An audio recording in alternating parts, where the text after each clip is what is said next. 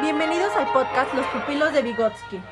Donde siempre hay algo que aprender.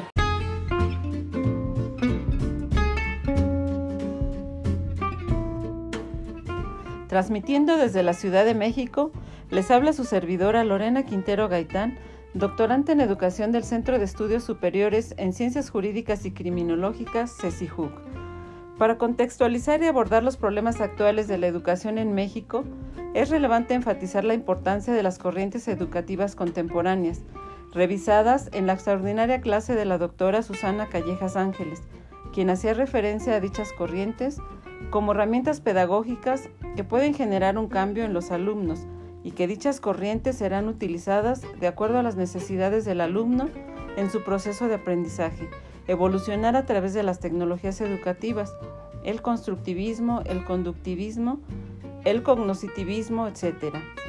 Y bueno, ya entrando en materia con relación a la problemática actual de la educación en México, derivada de la pandemia por COVID-19 desde marzo de 2020, se han identificado diversas problemáticas que han afectado el desarrollo de las corrientes educativas contemporáneas en México. Y para ello le damos la palabra a nuestra invitada del día de hoy, la maestra Cristina Quintero Macías. Buenas tardes, maestra, bienvenida. Buenas tardes, muchas gracias por la invitación. Será un placer aportar experiencias y reflexiones en torno al tema de hoy. Y díganos, maestra, ¿cuál ha sido su mayor compromiso con la enseñanza? Fíjate que uno de los aspectos más importantes para mí es tener claro cómo aprenden mis alumnos, identificando sus estilos de aprendizaje para poder explicarles y conducirlos de la mejor manera, buscando dinámicas innovadoras que los motiven a aprender. Pero mi mayor compromiso es y será ofrecer calidad y calidez hacia mis alumnos. Eh, me parece muy, muy interesante su aportación, maestra. ¿Qué opina de los problemas actuales de la educación en México? Por favor, menciónenos algunos. Wow, los problemas educativos son muchos y muy diversos. Sin embargo, algo que se ha acentuado a partir de la necesidad del trabajo a distancia a causa de la pandemia es la desigualdad, misma que observamos en varios ámbitos como en lo contextual, en lo político, en lo económico y en lo social. Eh, tiene mucha razón al respecto. Y bueno, ¿considera que esta desigualdad se da de la misma manera en todos los contextos? No, desde luego que no. En el contexto rural, por ejemplo, hubo grupos enteros donde no se contaba con un teléfono, señal de televisión, internet, etc. Su condición económica no les permite ingresar a sus clases a distancia, limitando el desarrollo social y los aprendizajes. Por otra parte, en cuanto a los contextos urbanos, pues se identifica la, desigualdad entre los mismos alumnos. No aceptan ni respetan las condiciones económicas y culturales de cada uno. Al trabajar a distancia, se hace necesario el uso del celular personal, una computadora o algún dispositivo electrónico, así como acondicionar un espacio en el hogar.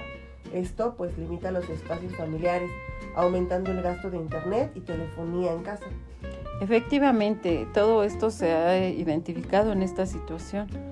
Y bueno, en cuanto a la estructura de las escuelas, ¿qué nos puede comentar? Un gran porcentaje de las escuelas funciona con estructuras desiguales, lamentablemente. Algunas no tienen servicios básicos como agua, luz, drenaje y mucho menos internet, lo que obstaculiza el regreso a clases presenciales. Mm, gracias, maestra. Muy enriquecedora su aportación. Eh, ¿Qué otra problemática puede rescatar al respecto? Algo que se ha visto en aumento es la violencia. Eh, debido al, al, confinamiento, así como los problemas emocionales de los alumnos y los padres de familia, ha crecido y crecido, por lo que se ha vuelto imprescindible desarrollar y fortalecer la salud socioemocional. ¿Y cómo se manifiesta la baja calidad de los procesos educativos y niveles de aprendizaje en México desde su punto de vista, maestra? Como primer punto, los docentes no estábamos habituados al uso de nuevas tecnologías y nos vimos en la necesidad de actualizarnos aprendiendo sobre la marcha. Por otra parte, la poca participación de los padres de familia en los procesos educativos de sus hijos pues también representa un obstáculo y la situación emocional por las pérdidas familiares y laborales, así como la situación económica complican todo. Sin embargo, pues se debe trabajar en procesos útiles y funcionales que respondan a las necesidades actuales. Desde luego, maestra. Bueno, y díganos por qué continuar con la educación en tiempos de pandemia por COVID-19 en el siglo XXI. Muy sencillo, porque los procesos de aprendizaje no deben ser truncados nunca. Además, debemos dar cumplimiento al artículo tercero constitucional que a la letra dice en su fracción 2, desarrollar armónicamente todas las facultades del ser humano y fomentar en él a la vez el amor a la patria y la conciencia de la solidaridad en la independencia y en la justicia. Esa es la razón. Eh, por otra parte, maestra, ¿qué opina usted eh, con relación al abandono o deserción escolar por el confinamiento originado por la pandemia por el COVID-19? Eh, ¿Considera usted que es un problema educativo? Desde luego que es un problema educativo en México. Como ya lo hemos mencionado anteriormente, los problemas económicos, socioemocionales, la desigualdad familiar, además del desinterés de alumnos y padres de familia en la resolución de las tareas, falta de acompañamiento y la falta de comunicación con los docentes provocan el abandono escolar tristemente. Así es. Eh, muchas gracias, maestra. Eh, por otro lado, eh, ¿Cuál será su propuesta de intervención para eliminar o disminuir esas problemáticas de la educación en México? Voy a tratar de resumirlo en cuatro sencillos puntos. Número uno, promover que el Estado regule y financie recursos para la mejora de la infraestructura en las escuelas y las aulas. Punto 2. Promover y orientar hacia una educación con igualdad y equidad. Punto 3. Formar y fortalecer las relaciones sociales y familiares para disminuir o incluso eliminar la violencia familiar y escolar.